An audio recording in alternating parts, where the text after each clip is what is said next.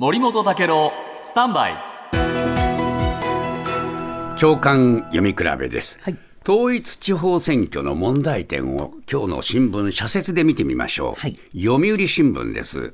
読売新聞が2月に行った全国の自治体の首長アンケートで人口減少が深刻だと答えた首長さんが9割に上ったっていうんですね。でこれ、えー人口の流出が続いてしまうと、医療とか介護サービスの提供がまあ難しくなってくる、ゴミの回収などの機能を維持するのが難しくなる、やっぱり若者の魅力を感じる仕事とか、学びの場を作ることが大事だと読売は指摘しています。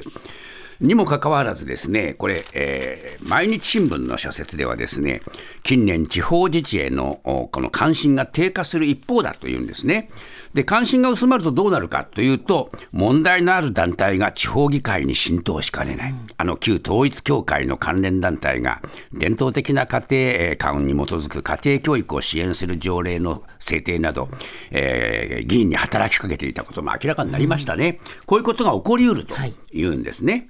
でやっぱりね、読売新聞の社説に戻ると、なぜそういうことが起こるかというと、地方政治を志す人材の減少、これでもって議員の質が低下してしまうからだと言ってるんですね。各自治体や議会、えー若者や、えー女性が立候補しやすい環境を作るべきだというふうに言っています。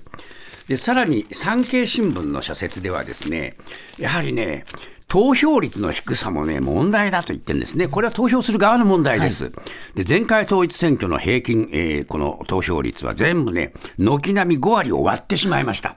で、やっぱりね、身近であるべき、えー地方選の投票率の低い、低さ、これはね、悠々しい事態で、やっぱりこういうことを繰り返していると、地方の政治そのものがね、地盤沈下してしまうということになりかねませんので、やはりこれ、人を選んで投票に行きたいもんですね。